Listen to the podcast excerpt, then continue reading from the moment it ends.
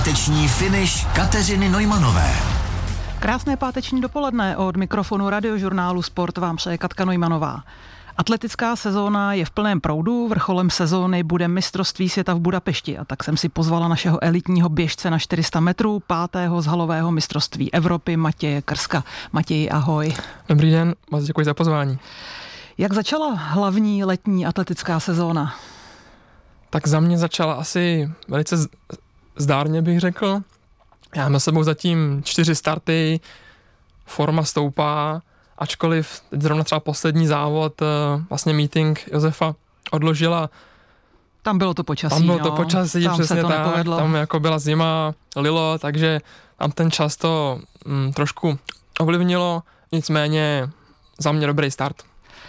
Eh, kdy by měla být ta forma nejlepší? Případně mm, jaký směřuješ právě k plánování směrem k mistrovství světa. Eh, kdyby měl vlastně vylítnout ten čas na ten nejlepší, samozřejmě ideálně někde poblíž tvého osobního rekordu? Rozumím, rozumím. No ten vrchol eh, plus minus červenec, srpen až teprve, takže teďka ještě opravdu je čas, ještě poměrně hodně trénujeme a ladíme to až jak jsem říkal, tak, za, tak, tak jako na období za 4-5 týdnů. Máš vyhlídlý nějaký závod, kde by si se třeba chtěl pokusit o ten svůj nejlepší čas? Je tam nějaký konkrétní den, konkrétní meeting?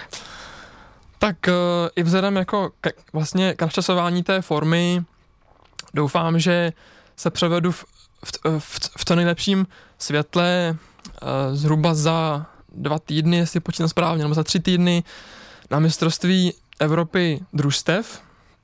Uh, a potom vlastně na konci června mě ještě čeká největší jako český meeting Zlatá tretra, takže tam bych chtěl asi utočit i na osobní rekord ideálně. Ty jsi ale do Prahy na Olymp, kde aktuálně trénuješ, přišel skladna a tam se, pokud vím, příští týden poběží také velmi zajímavý závod. Ano, ano, tam se poběží meeting eh, Kladnohází a Kalenské memoriály. A ačkoliv tento meeting považuji za vrchol sezóny, tak na druhou stranu je to pro mě nejoblíbenější závod celého roku, protože právě je to jako na domácí půdě velký meeting, spousta zahraničních hvězd, je tam, bude tam určitě celá, celá jako česká špička. Věřím tomu, že uvidíme i stovku pod 10 vteřin, což by bylo vlastně nakladně úplně poprvé v historii.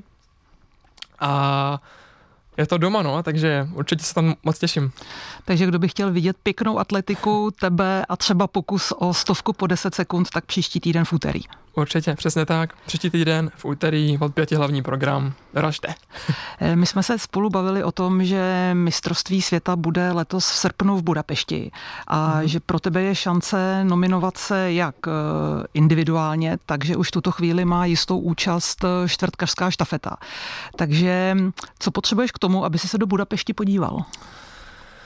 Tak abych se tam podíval se štafetou, potřebuji být řekněme, v půlce srpna v nějaké top 4, top 5 čtvrtkařů českých.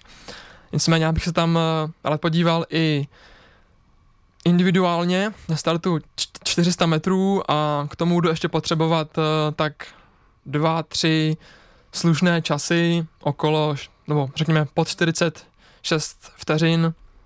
A věřím tomu, že reálné to je, nebude to určitě jednoduché, ale nemožné to taky rozhodně není. A myslíš si, že budeš k tomu potřebovat překonat tvůj osobní rekord, který je aktuálně 45-55? No, bude to, myslím si, že budu potřebovat běžet minimálně dva, tři výkony okolo tohoto času. A to by mohlo stačit? Věřím tomu, že ano. A ta vaše štafeta, ta eh, je na tom jak? S jakými vyhlídkami byste mohli v Budapešti jet? Pravdou je, že vlastně minulý rok na mistrovství světa jsme obsadili osmé místo a byl to po mnoha letech eh, velký úspěch, štafety 4x400 metrů, takže doufejme, že míříme na podobné umístění. Matěj Krsek je s námi na radiožurnálu Sport. Poslouchej Sport. Radiožurnál Sport. Atlet Matěj Krsek je s námi na radiožurnálu Sport. Matěj, ty jsi v uplynulé sezóně, nebo před uplynulou sezónou, udělal zásadní e, přerod ve své kariéře, co se týká místa tréninku. Odešel si z Kladna, kde si byl doma do Prahy na Olymp k velmi zkušenému trenérovi Záhořákovi. Mm-hmm. Jak zpětně teď hodnotíš tento krok, tuto změnu v tvém sportovním životě? Hodnotím tento krok uh, kladně, protože ačkoliv uh, vlastně těch deset let, který jsem strávil na Kladně, pod vedením trenérky Hany Větrovcový, potom taky společně pod jako vedením Ladislava Lály. Byly to naprosto skvělé roky, přivedly mě do té dospělácké atletiky, ale pak jsme se nakonec už jako dohodli, že eh, v dobrém je vlastně na čase jako pokračovat dál a takže jak jste vlastně říkala, teďka trénuji jak, jako na Olympu pod vedením Miroslava Záhořáka a nemůžu stěžovat, je to naprosto skvělý. Jaké změny tréninku tě čekaly? Je něco jinak? Trénuješ jinak? anebo máš jenom lepší podmínky? Já bych řekl, že ten největší rozdíl je asi v těch podmínkách. Přeci jenom v tom středisku na Olympu uh, je to o něco lepší než třeba nakladně, ačkoliv i nakladně jsou podmínky výborné.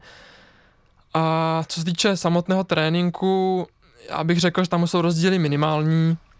Je to možná takové někdy jako vyboroušenější, ale vychází trenerský, je to hodně podobné, tak bych to řekl. Ty jsi ve skupině také s dvěmi našimi skvělými atletkami, sestrami Bendovými, jste tam prostě namíchaní. Jak toto dělá dobrotu nebo nedobrotu, když jsou v tréninkové skupině dohromady kluci s holkama? Případně umíte si nějak vzájemně pomoci, protože přece jenom výkonnostní rozdíl mezi klukem a holkou je velký. Eh, je to pro někoho výhoda? To si asi netroufnu úplně říct, nicméně na tréninku vždycky panuje pohoda, klid, je tam zábava, zároveň podporu, jako podporujeme se, pomáháme si. Takže z tohohle pohledu myslím si, že jestli to je pro někoho třeba výhodné, nebo jestli někomu to přináší ještě, ještě jakoby navíc, těžko říct, ale na druhou stranu třeba jako nepocituji, že bych eh, potřeboval tam běhat s nějakýma extra klukama, takhle mi to jako zcela stačí No, těším se na jako další tréninky a roky spolupráce. A potřebuješ na některých trénincích mít sparring partnera, někoho, kdo tě trošku jako přece jenom tahá nahoru, kdo je třeba i o trošku rychlejší a některé úseky běháš s ním, nebo si stačíš sám?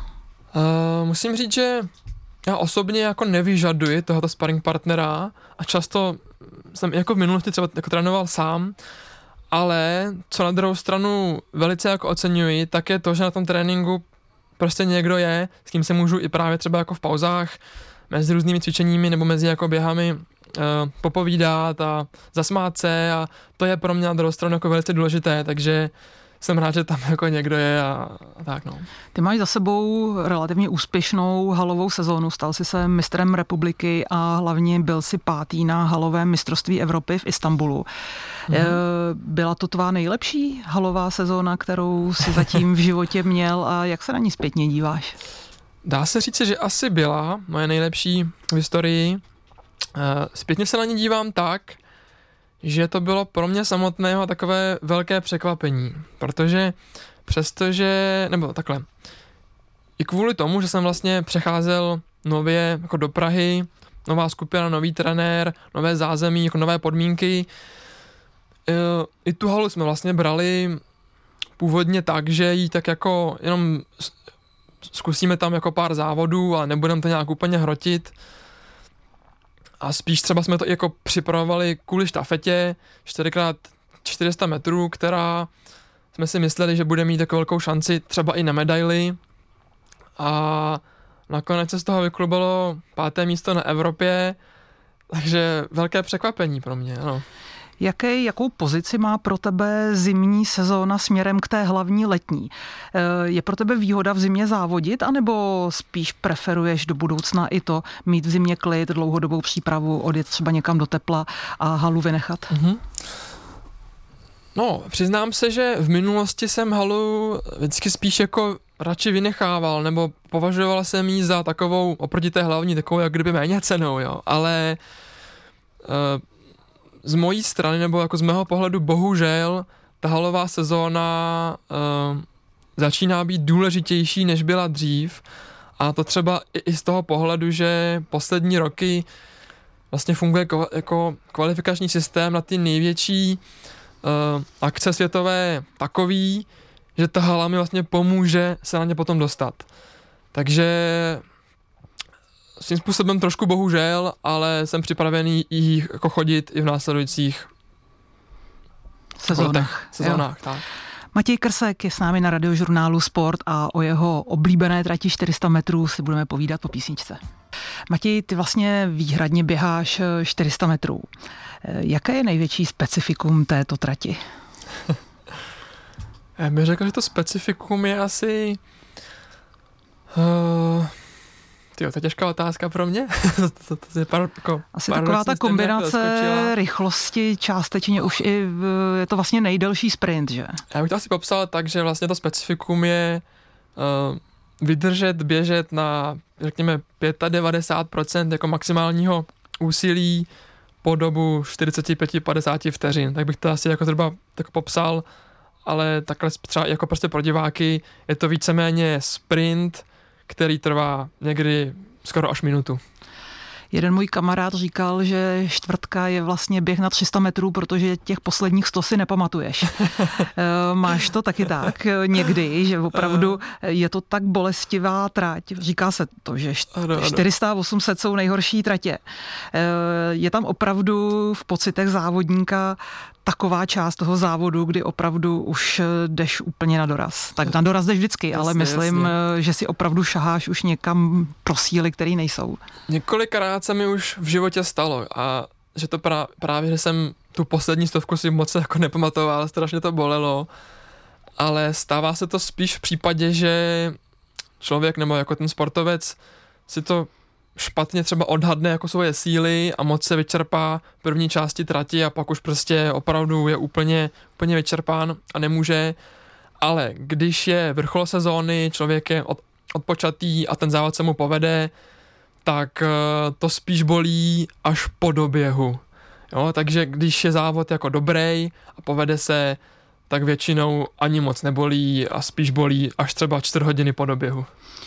Ty jsi říkal, že je to vlastně sprint na 95% eh, rychlosti, nebo prostě mm-hmm. ta rezerva je strašně malá. Jak těžké je právě pro atleta eh, odhadnout to správné tempo, protože zpomalit ze 100% na 95 není určitě jednoduché. Já bych řekl, že to je právě jeden z aspektů, nebo jeden jako z prvků té disciplíny, Eh, který dělá jako tak unikátní, respektive myslím si, že tenhle ten odhad toho, kdy člověk si řekne, dobře, poběžím teda na těch 95%, je to, co dělá z nejlepších ty nejlepší. Že právě ti nejrychlejší dokážou si rozhrnout ty síly tak, aby dokázali opravdu využít svého jako maximálního potenciálu. Proč jsi skončil ty zrovna u tohoto závodu? Jak se vlastně vyvíjela tvoje kariéra mm-hmm. od dětství a že si prostě se ukotvil na této trati? Bylo tam případně někdy nějaké rozhodování, že by ti mohla sedět třeba kratší trať nebo naopak delší? Ano, ano, rozhodování tam bylo jako spousta. Já jsem vlastně začínal dříve na kratších vzdálenostech, běhal jsem 60 metrů, 100 metrů, 200 metrů, ale, ale taky je pravdou, že už někdy od žáků, to znamená, že mi bylo tak 14-15 let, tak mi tak jako padla do oka vzdálenost 300 metrů, která vlastně potom v pozdějším věku navazuje víceméně, nebo je to předchůdce, řekněme, té čtvrtky těch 400 metrů. A rozhodl jsem se pro tuto vzdálenost z toho důvodu, že mně se právě strašně líbí eh, ten běh na těch 95%, když to takhle jako řeknu, protože člověk eh, úplně to jako nerve a může být takový uvolněný, běžet tak jako ladně, dlouhým krokem a vlastně rozhodl jsem se uh, pro tuto trať asi kvůli jako těm pocitům, které mám vlastně během toho běhu. Když už jsme u té délky, tak mi řekni, eh, jaké jsou třeba tvoje osobáky nebo tvé možnosti na tratích kratších, na těch 100-200 metrů, případně na 800, jestli si ji někdy v poslední době zkusil, eh, jestli třeba by i tam nebyla šance. Jasně, jasně, tak určitě mám spíš blíž jako k těm kratším vzdálenostem, znamená 100, 200, 300, a tam osobáky mám na stovku 10.43, dvoustovka 20.94 asi, ale přeci jenom, eh, jak, jak vlastně, jak jsem už teďka říkal před chvilkou, uh, mě tyhle ty vzdálenosti nevyhovují i kvůli tomu, že tam musí člověk běžet, uh, nebo to vlastně ty pocity, které mám jako z toho závodu, kdy musím běžet úplně, úplně, úplně to jako rvát a běžet vlastně jako na maximum, tak mě tolik jako nenaplňují oproti tomu, když běžím těch, čtyři, jako těch 400 metrů. Hostem pátečního finiše je atlet Matěj Krsek, pátý z halového mistrovství Evropy v běhu na 400 metrů. Matěj eh, světovým tabulkám dlouho vládl čas američana Michaela Johnsona, nyní drží světový rekord jeho Afričan Fanny Kerk. Eh, jak se díváš na tyto obrovské hvězdy světové atletiky, ale i světového sportu a na třeba časy, kterých oni právě při těch rekordních závodech dosáhli? Hmm.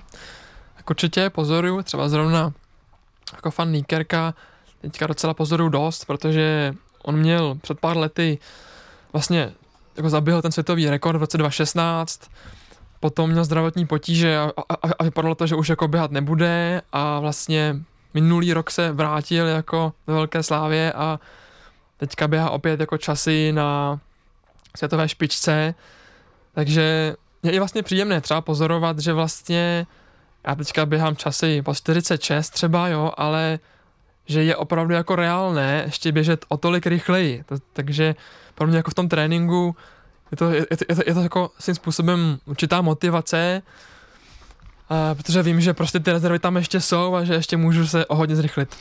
Co se dá sledováním takovéhoto závodníka vypozorovat? A případně si z toho něco vzít sám pro sebe? Tak já třeba se často dívám takhle právě na ty úplně topy jako sprintery nebo sportovce, protože mě zajímá třeba eh, právě jakým způsobem jako běhají, jako mají techniku běhu, jak třeba ten závod si rozvrhnou. A teďka zrovna pro mě je to docela jako takové mm, čerstvé téma, respektive právě v poslední době uh, hodně jako sleduji techniku a vlastně projev jako těch sportovců a i tak zkouším třeba někde jako vyhledávat, jak trénují, jak kdy trénují a proč, to, a proč vlastně jako co dělají, abych se jim třeba taky dokázal přiblížit. Dají se někde dohledat opravdu relevantní informace, například o objemech jejich tréninku, jestli jsou to jednak eh, výjimeční lidé, to znamená výjimečně talentovaní, ale zároveň jestli třeba trénují výrazně víc nebo výrazně jinak, než trénujete vy. Já si trofnu říct, že dohledat se to asi úplně nedá, nebo respektive ono i vlastně každý ten sportovec, nebo ty, těho, jako těch jako trenéři mají nějaké svoje know-how a moc to jako do světa nepouštějí. Takže to, co se třeba odpozorovat dá, je když člověk je někde potká na soustředění a může tam s nima být dva, tři týdny, tak dokáže pozorovat, jaké tréninky chodí, které dny, jaké objemy vlastně toho, toho, jako toho tréninku podstupují, Nicméně uh, myslím si, že jediným způsobem, jak opravdu porozumět tomu jejich tréninku, by bylo se s nima sednout a hodiny, dlouhé hodiny se s nima jako povídat o tom, proč co dělají, jak to dělají, kdy to dělají a to je téměř nereálné. Jaké to je pro vás, středoevropany, eh, bojovat s těmito závodníky nebo s nimi běhat stejnou tráť, když vidíš uh, Michaela Johnsona, když vidíš uh, Fanny Kerka, jsou to prostě závodníci tmavé pleti, trošičku jiné tělesné konstituce. Není to pro vás přece jenom trošičku demotivující běhat na stejné trati s těmito možná někdy až nad lidmi? Já věřím, že určitě to pro mnohé demotivační být může. Já se osobně snažím nesrovnávat, ať už s těmito legendami, tak i třeba s českou konkurencí. Já se na to dívám tak, že se snažím sám jako zlepšovat, eh, jako v čase a ano, jako běhají líp třeba jako výrazně, ale kdo ví, třeba se tam taky jednoho dne jako, jako dostaneme. Je to u nich eh, spíš o silových předpokladech nebo o funkčních předpokladech? Kde si myslíš, že oni mají oproti vám třeba navrh? Já bych řekl, no takhle, těžko v posledních letech si třeba i říkám, ačkoliv je to možná taková jako otázka vytečná, ale jestli opravdu jako mají navrh. A vycházím z toho, že třeba teďka vidím i v posledních letech absolutní hvězdu na trati 400 metrů překážek Karstena Warholma, Bělocha, jako Nora, který drží světový rekord a porazil úplně všechny s přehledem. Takže si říkám, hele, třeba tam je jistá šance, jak je porazit. Otázka je, jestli tu cestu známe a kdo nám ji třeba dokáže nějak osvětlit. No je znám nebo je třeba někde popsán ideální somatotyp eh, běžce na 400 metrů, co se týká výšky, váhy, protože tak jak já to sleduji, tak jsou to většinou vysocí uh, chlapy s dlouhými nohami. Většinou to tak je, ale troufnu si říct, že zrovna ta trať 400 metrů je poměrně unikátní mezi jako disciplínami atletickými v tom, že se tam potkávají různé tělesné typy sportovců. Podívejme se třeba na Pavla Masláka, trojnásobný hlavní mistr světa a je mezi těmi čtvrtkaři uh, drobnějšího, drobnějšího vzrůstu. vzrůstu, přesně tak. Jsou tam i potom jako čtvrtkaři opravdu takový jako osvalení, mohutní, taky běhají strašně rychle. Takže uh, myslím si, že zrovna pro tuto, tuto trať žádný jako ideální somatotyp nebo tělesný typ vlastně neexistuje. asi neexistuje. Není z tvého pohledu škoda, že třeba během své kariéry nebo na závěr své kariéry neskusil se připravit na čtvrtku Usain Bolt? uh, je to určitě škoda, byl bych strašně jako zvědavý, nebo jsem strašně zvědavý, jak by to mohlo vypadat, protože tuším, že jednu dobu držel třeba světový rekord na 300 metrů, takže kdo ví, jak by to vypadalo. Dokonce myslím, že i někdy okolo 20 let zkoušel teda 400 metrů a nebylo na tom vůbec špatně, ale pak, jestli si pamatuju správně, tak eh, to vyhodnotil tak, že ta, tahle ta trať a ten trénink vlastně připravujícího na tuhle vzdálenost je tak náročný a tak to jako bolí, že, že radši bude běhat jako stovku a do stovku. Matěj Krsek je hostem radiožurnálu. Matěj, mm, postavy atletů, hlavně na těch sprinterských tratích, to jsou pro mě chodící anatomické atlasy. Je to tím tréninkem nebo musíte kombinovat přípravu i s dodržováním správného nebo optimálního jídelníčku? Já myslím si, že je to jak tréninkem, tak tím jídelníčkem. Je to taková kombinace obojího. Jak jak na to vlastně vy jste, co se týká hlídání se váhy? Protože výdej na tréninku, který máte, je určitě obrovský. Eh, musíte si hlídat váhu, nebo většina z vás, a nebo to tak nějak jde přirozeně? Myslím si, že trofnu se říct, že jako většina z nás eh, si tu váhu nějak extra jako nehlídá, ale třeba pro mě osobně vždycky v minulosti bylo spíš jako problémem vlastně udržet eh, příjem takový, abych abych vlastně jako nehubnul, protože přesně jak jste říkala, ten výdej během jako tréninku je tak vysoký, když má člověk dvakrát denně trénink třeba, tak uh, pro mě jako vždycky bylo spíš potíž vlastně ujíst jako ten výdej, ale taky je pak třeba jako pravdou, že když je jako vrchol sezóny, tak tam už tu váhu hlídám jako trošku víc, pozoruju to trošku víc. A řekněme měsíc a půl třeba v roce už i dochází k nějakým jako nutričním restrikcím u mě a snažím se třeba ještě schodit kilo a půl, dvě, ale to není většinou moc velký problém. A jídelníček, tak jak ho máš sestaven, si hlídáš nebo organizuješ sám, nebo využíváš rady nějakých poradců, protože přesně v tom období těžkého tréninku, mm-hmm. kdy potřebuješ, jak si správně řekl, ujíst to, co zase e, ze sebe dostaneš tréninkem pryč, tak e, to vůbec není jako jednoduché, protože to se nemůžeš spát rohlíkama, že? Není to jednoduché. Já jsem eh, jako v minulosti požádal o rady a, a, a konzultace um, si tři nebo čtyři výživové poradce špičkové, takže um, poradili mi hodně jako v minulosti, jak se stravovat, kdy se stravovat, co před tréninkem, co po tréninku, co třeba v tom závodním období.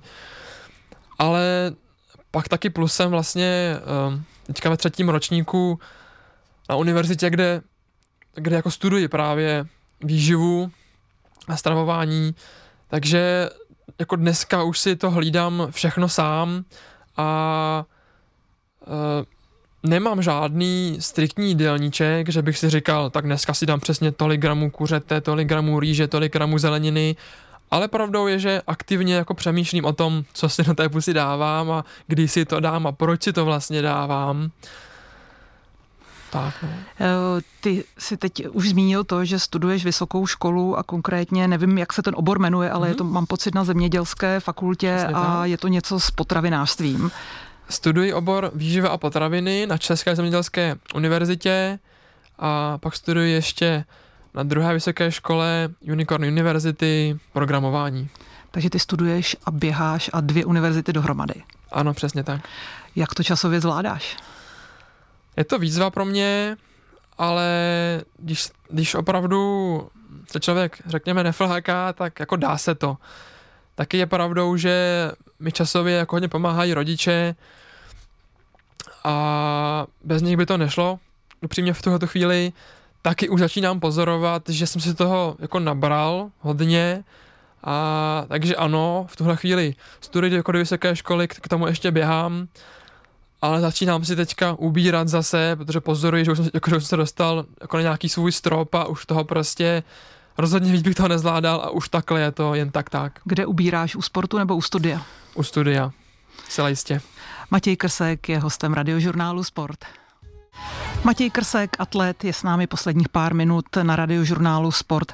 Eh, Matěj, běháš, studuješ, ale četla jsem, že i hraješ trochu na piano. Eh, co ještě všechno stíháš ve svém životě? Uh, hraju na piano, to je, to je sice pravda, nicméně je to opravdu jenom takový menší koníček pro mě, zahraju si párkrát do týdne, dvakrát do týdne, půlko půl hodinky, nevím, jestli se dá úplně povídat o tom, že bych byl nějaký třeba klavírista, to asi určitě ne. Ale pravdou je, že koníčku mám spousta, rád si čtu, rád poslouchám třeba podcasty nebo rádio, uh, mám rád všechny ostatní sporty, a... Jaké, když neběháš, jaký sport by si vybral v rámci třeba volného času nebo dovolené? Určitě bych si vybral volejbal, k tomu mám vřelý vztah. I vlastně během své kariéry uplynulé jsem rok strávil hraním volejbalu. Byl to naprosto skvělý rok, takže když bych z nějakého důvodu by, jako nemohl běhat třeba, tak bych se určitě vrátil k, k volejbalu. Mě zaujalo to piano nebo mm-hmm. klavír. Mm-hmm. Je to nějaký třeba druh mentální relaxace, když zatěžuješ během dne běháním tělo, že potom najednou se trošku jako odreaguješ jinak? Ano, ano, určitě jo. Eh, řekl jste to úplně přesně. Často to hraní jako na klavír využívám vlastně jako prostředek eh, určitého odreagování, relaxace.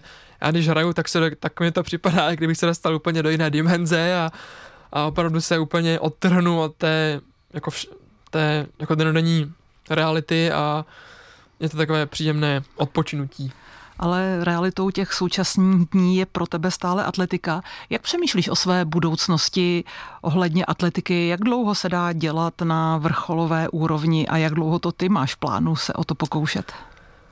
Já mám v plánu, zrovna jsem o tom jako před pár dny přemýšlel, rád bych, pokud bude zroužit jako slaví, eh, pardon, sloužit, eh, sloužit Zdravíčko. zdraví, hm? ano, děkuji, tak bych rád běhal i klidně třeba do 30 let. Pokud to půjde, myslím si, že se to dá a uvidíme, jak to půjde. No. Za rok je olympiáda v Paříži. Je to pro tebe nějaká výzva? Je to pro mě ohromná výzva, je to pro mě cíl a vlastně už tam jako směřuju v hlavě tak poslední dva, tři roky, takže určitě udělám všechno pro to, abych se tam ukázal. Budeš v ideálním věku? Asi jo, jako dá se říct, že uh, jako v té mojí disciplíně nebo obecně jako ve sprintech ten ideální věk pro tu výkonnost uh, je tak okolo 22 až 25 let, takže je to asi moje největší šance. My už máme poslední minutku našeho času. Pojďme se ještě jednou vrátit eh, k, ke Kladnu, k mítingu Kladnohází, mm-hmm. který bude příští týden. Zkus pozvat naše posluchače. Jasně, rád bych tam určitě všechny pozval, protože jsem si naprosto jistý, že když bude dobrý počasí, tak to může být naprosto unikátně a skvělý závod. Má dorazit uh, skvělý sprinter jeho Afričan Akani Simbine, letos běžel už třikrát pod deset, takže je opravdu velká šance, že se nákladně poprvé v historii poběží pod deset. Nebo třeba v kolarském sektoru se mají ukázat vlastně první, druhý a třetí koulař z posledního halového mistrovství Evropy. Má tam být celá, celá česká špička, stovka zahraničních eh, atletů a spoustu dalšího, takže určitě doražte, bude to skvělý závod. Matěj Krsek byl s námi na radiožurnálu Sport, povídali jsme si o atletice, tak ať to vyjde nejenom nakladně, ale i s limity pro mistrovství světa v Budapešti.